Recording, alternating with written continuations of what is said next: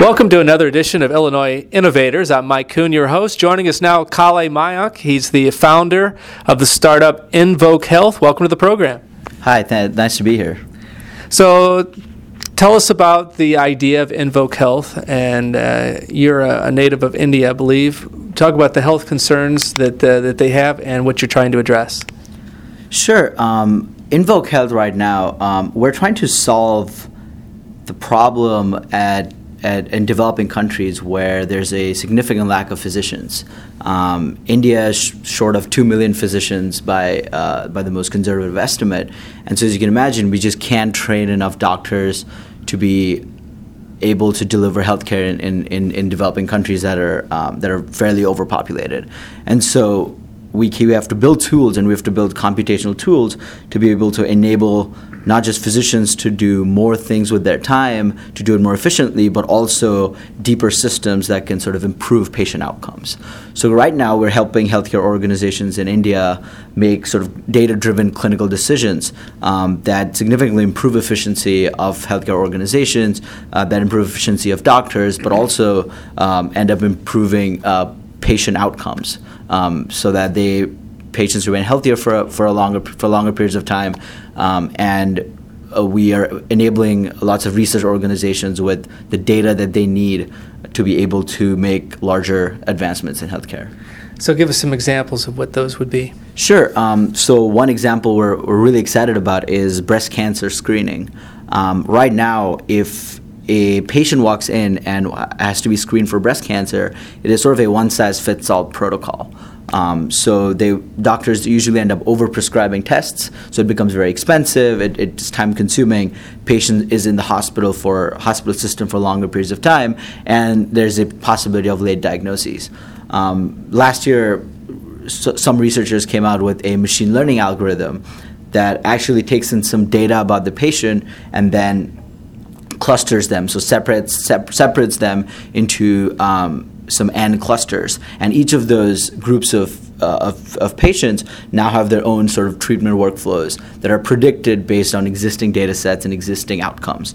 Um, this algorithm was published last year, and, and it hasn't found its way into practice because it's so hard for physicians today to be able to hire software engineers and build this algorithm for them and then start using it in their practice. So, what we're doing is providing physicians a platform uh, that, that allows um, them to click on this breast cancer algorithm and start using it for their patients. Um, what this is going to do is not only going to improve uh, the accuracy of, of screening and diagnostic tests for, for patients, but it's also going to significantly reduce costs because tests are not, not overprescribed anymore, um, and patients who can't afford to do too many tests now now have a have a much clearer idea of their health. And so this is just one example of the many uh, health algorithms that exist that that improve patient outcomes and that are, do not make their way into clinical practice today because, especially in India, um, because the software, the, the, the data infrastructure doesn't exist for to allow that that to happen. So you're a senior in computer science here at the University of Illinois. How long have you been working on the project? I've been working on this project since January of 2015. Um, that's when I visited India um, and got in touch with some community health organizations through my father. Um, and that's, that was my first exposure to healthcare. I never really thought much about it uh, before, but it intrigued me, and, and there was a certain possibility to use all of the engineering that we've learned in computer science to be really able to shape how um, healthcare is being done, and, and that's also evident in the College of Medicine that's going to be here. Um, that's tied up with engineering, and everyone believes that engineering and medicine are two things that need to go hand in hand to be able to not just cure um, symptoms, but to actually fix aging or, or to cure disease in, in, in human life. Well, I know a lot of people feel like big data. Uh, one of the big benefic- beneficiaries of big data is going to be in the healthcare, just because of all the records and things like that that um, that you need to process and need to have at your fingertips. Is, right. Are these the type of things that you're hoping to address and and really take advantage of the computation that's now available to be able to benefit healthcare? Sure. Um, so, so first of all, we, we really avoid using the word big data right. in, in, our company because it just has gotten conflated with so many things and so many people claiming um, big data, which actually has, has, has several technical definitions to it. Um, so, so, so, certainly, we do believe that we have large data sets that will be useful. Um, we know certain things about the human body, but we don't know a lot. And a, a, lot of the a lot of the discoveries that will happen in the future will happen because of our ability to compute on these large data sets. You know, sequencing the human genome was a part of it. Um, we could do that because we had computational power, because we could write algorithms to assemble assemble the human genome. Uh, and so similarly, uh, we are going to be able to work on on data about diseases and about about clinical data and patient data to be able to understand more about about humans to discover or invent more things and and, and ultimately improve sort of the quality of life. Who will benefit will be more researchers more practitioners or maybe a little bit of both?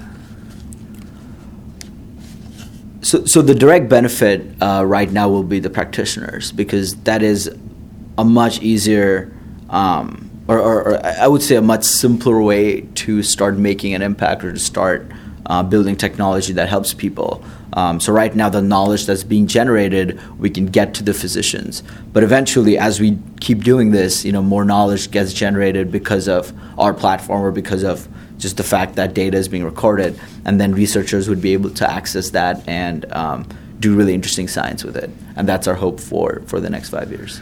Outside of India, where have you been to, to, to test and, and to, to learn problems and try to develop solutions?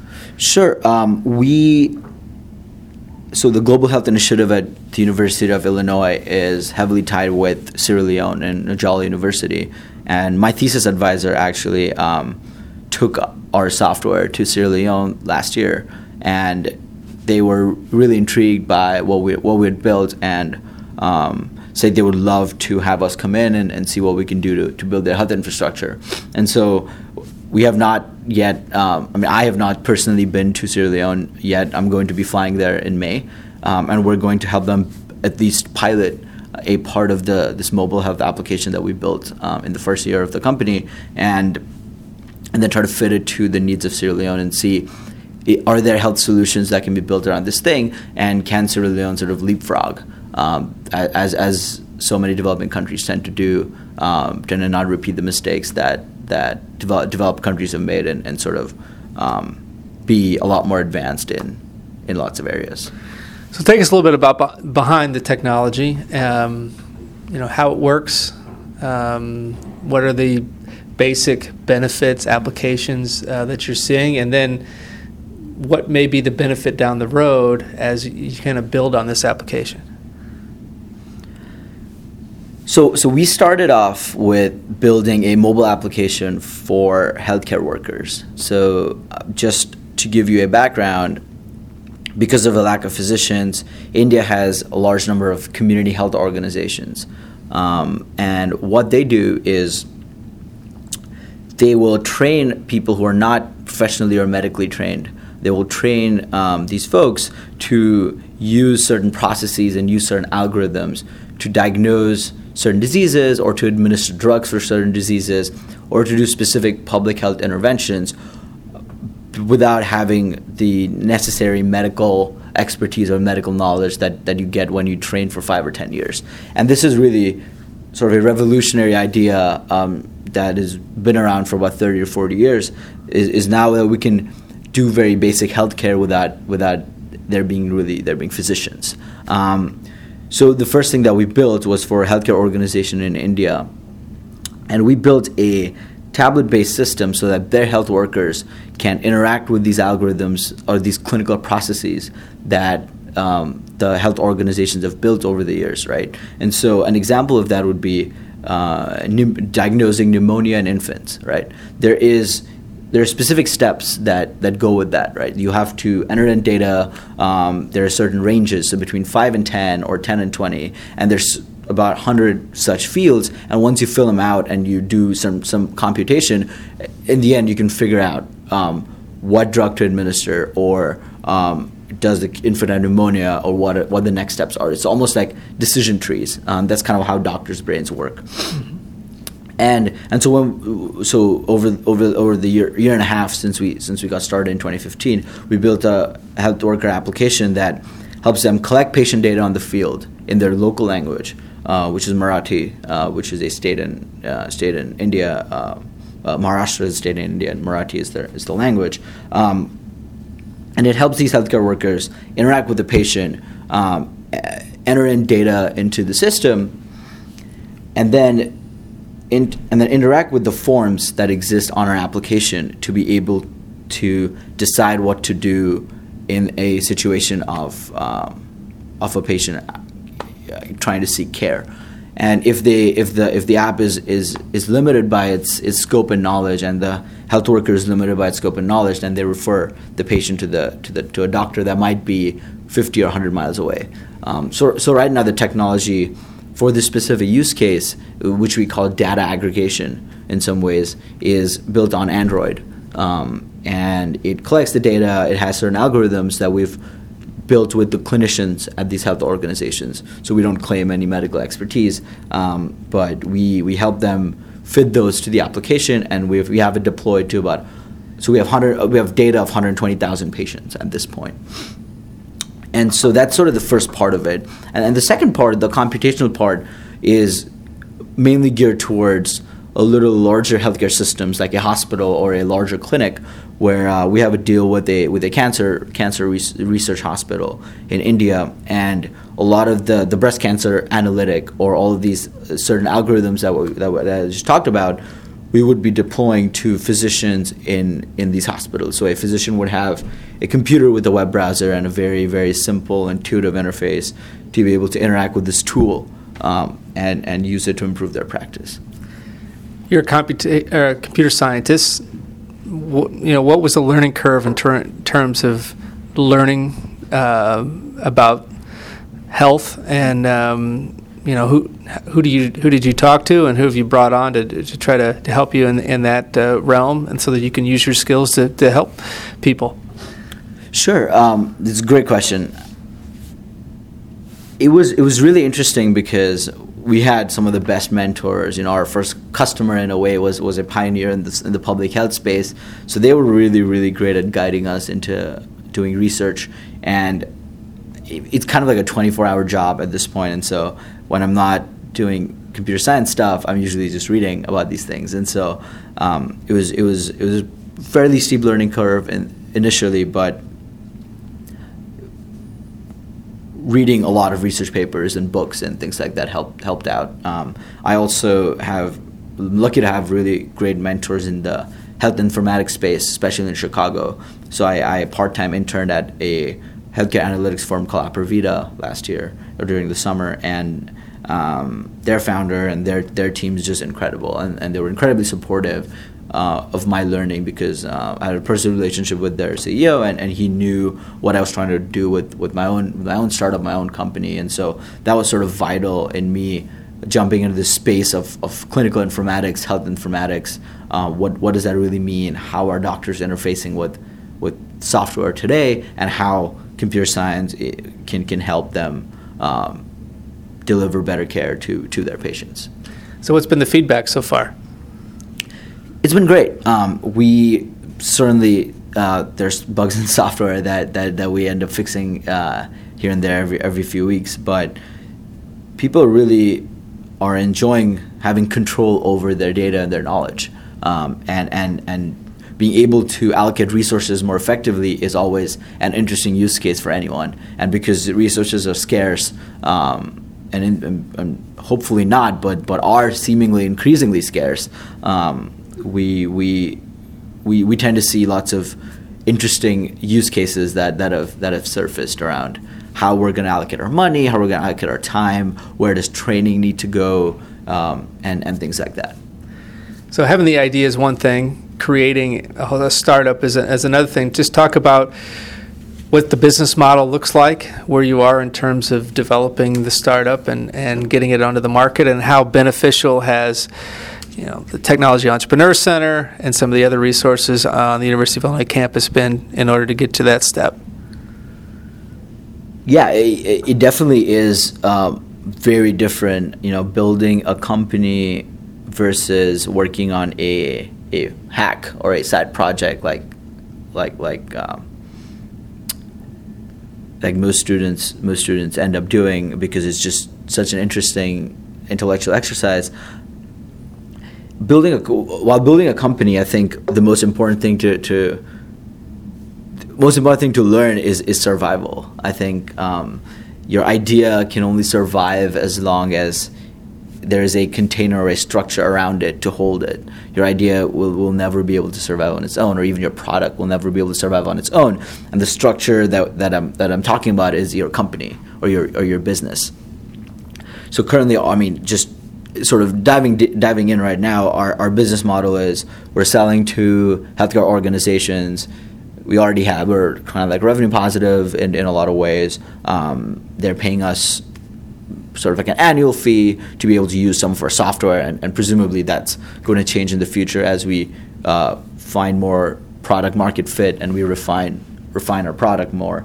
But from a, from a more higher level, I think it becomes really important to think about all of these other categories, right? Um, all of it, all of the engineers love building cool stuff, right? It's it's so uh, it's something called feature creep, which is, which is all engineers have great ideas and they want to just keep building interesting things.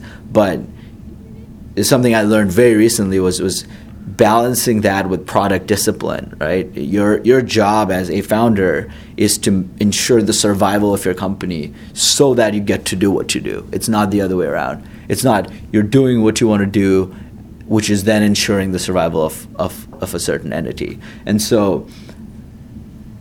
I spend a lot of my time, uh, more than half, I would say, um, selling, um, building our business model, uh, building revenue pipelines, uh, relationships with customers, raising capital, thinking about the team, and then uh, and then thinking about the product. Um, and then the last step is kind of like engineering it, which is which is why any of us get into this thing is because it's so interesting to to all the engineers. Um, but having to do all these other steps um, has, has been a, has been an interesting process, and and uh, that is that is definitely the, the, the difference between just having an idea or even having code in a product and then having a business. And I would say we, we still haven't figured out most of it, but but we're trying. Um, resources on campus that have helped. Um, the, the, ecosystem is is incredible. Um, I was very lucky as a freshman to have a mentor um, who passed away, away recently, uh, Paul Magelli Sr., um, who was a professor at, at the BIF, uh, in, the, in, the, School of Business, I'm sorry. Um, and he was the he was really the one who introduced me to the entire ecosystem, and so I I coincidentally did Cozad my freshman year as well with another team of, of two PhDs, and we were trying to build a knowledge sharing data management platform for for labs uh, in, in the science community.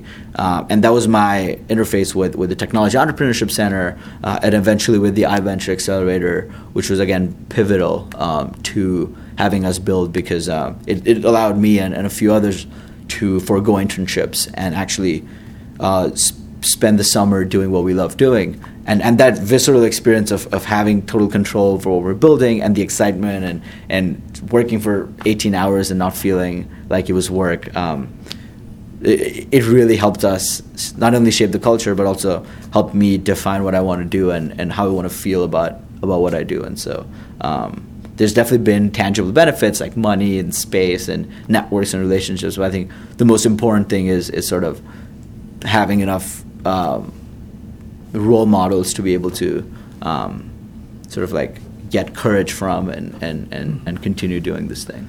So tell us a little about your team, and um, you, you, mentioned a little bit about raising capital. Where are you finding the funding coming from uh, in this early stage? The, the first set of funds that we got was actually um, from a professor who is who is retired now, Dr. Price. He ran the iFoundry certificate program, um, and I knew him, and, and so I just asked him if I could get two thousand dollars to go to India and, and, and do some research for a week, and, and he said yes. So so those are those very initial funds. Um, since then, we've had pre-seed funds from iVenture and and such. Um, the, the the process of raising capital right now, the way the way it looks like for us is is we're getting ready to raise a seed round um, soon because I will be graduating in December. Actually, I'm taking an extra semester because I'm also part of the Technology and Management program, uh, which is a minor in, in the College of Business, College of Engineering. Um, and so we're, we're getting ready to raise our seed round, hopefully by the end of this year. Um, and, and so currently, our costs are very, very minimal. Um, I'm working on this full time. Um, my, my, my longtime friend slash roommate, um, also a computer science engineer and, and, a, and a biology major as well, who is uh, really great with sort of bioinformatics and, and, and the whole space. Um, he's been working with me over the last few over the last few months. Um, and we have just a great network, network of, of mentors and advisors, even in the Champaign Urbana com- community that have that have been working with with me. We have a small engineering team in India, um, but but it's it's mainly just very few very few um, trusted folks here that that are keeping it alive. So, what's the market look like? Who, do you have competitors out there? I mean, do you see the landscape changing? Um, you know, how soon do you feel like you could be full time? ingrained in, in a lot of markets and, and get the thing really off and going? Um, to, to answer your competitor's question, we, we, we don't really have direct competitors in India. I would say we have direct competitors in the U.S. We have direct competitors in, in a lot of lot of countries. Uh, we might have one or two companies that are emerging in India that, that do exactly what we do. Maybe uh, we've tried to Google it. We couldn't find anyone. Mm-hmm. Um, what's interesting about the market is is adoption. Um, adoption for physicians is incredibly difficult because their workflows are so um, permanent or they're set in stone uh, because they've been doing it for so long.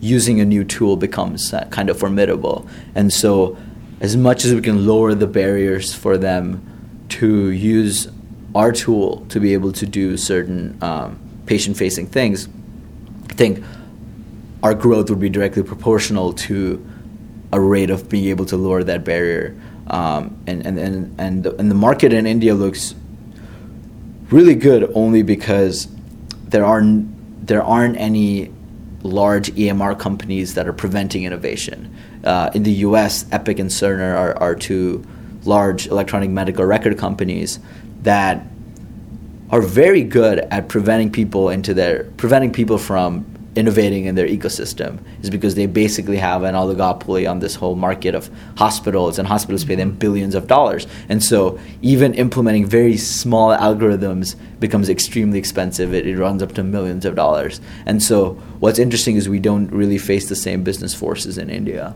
So because of that are you targeting developing countries primarily? Absolutely. So beyond India, Sierra Leone, any idea where the next place you're going to be looking? Um, so Sierra Leone is is sort of a interesting experiment for us. Um, our our I want to say battleground, but our uh, our, our main market is India. Uh, we want to be able to make sure that we know exactly what we've built. Our product is is is refined enough, fits the market well, and we have deployed to hundreds of places at least in India before we can start thinking about moving internationally. Okay. What's the next step for you? What's you mentioned graduating in December. Uh, we've got about nine or ten months until then. What do you hope to have accomplished by the time you graduate?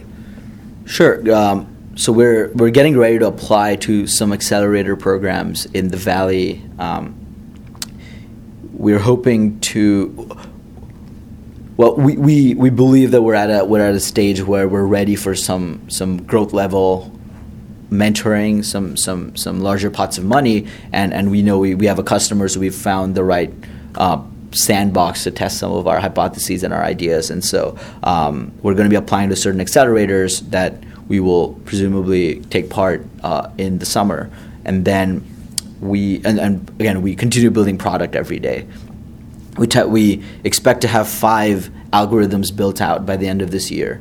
And we expect to have digitized or integrated data for half a million patients at, at, our, at our customer's hospital um, in India. And so that's sort of the plan right now. Um, and again, startups, so things change quite a lot, but that, that, that seems to be where we're going for, for 2017. Well, the startup is Invoke Health, and uh, I've been talking to uh, Kali Mayank, uh, the founder, and uh, it sounds like things are are going well. Uh, we wish you the best of luck, and and uh, come back to, to see us and and give us an update uh, before too long. Absolutely. Thank you so much. Um, this is this has been great. Thank you. I'm Mike Kuhn. This has been another edition of Illinois Innovators.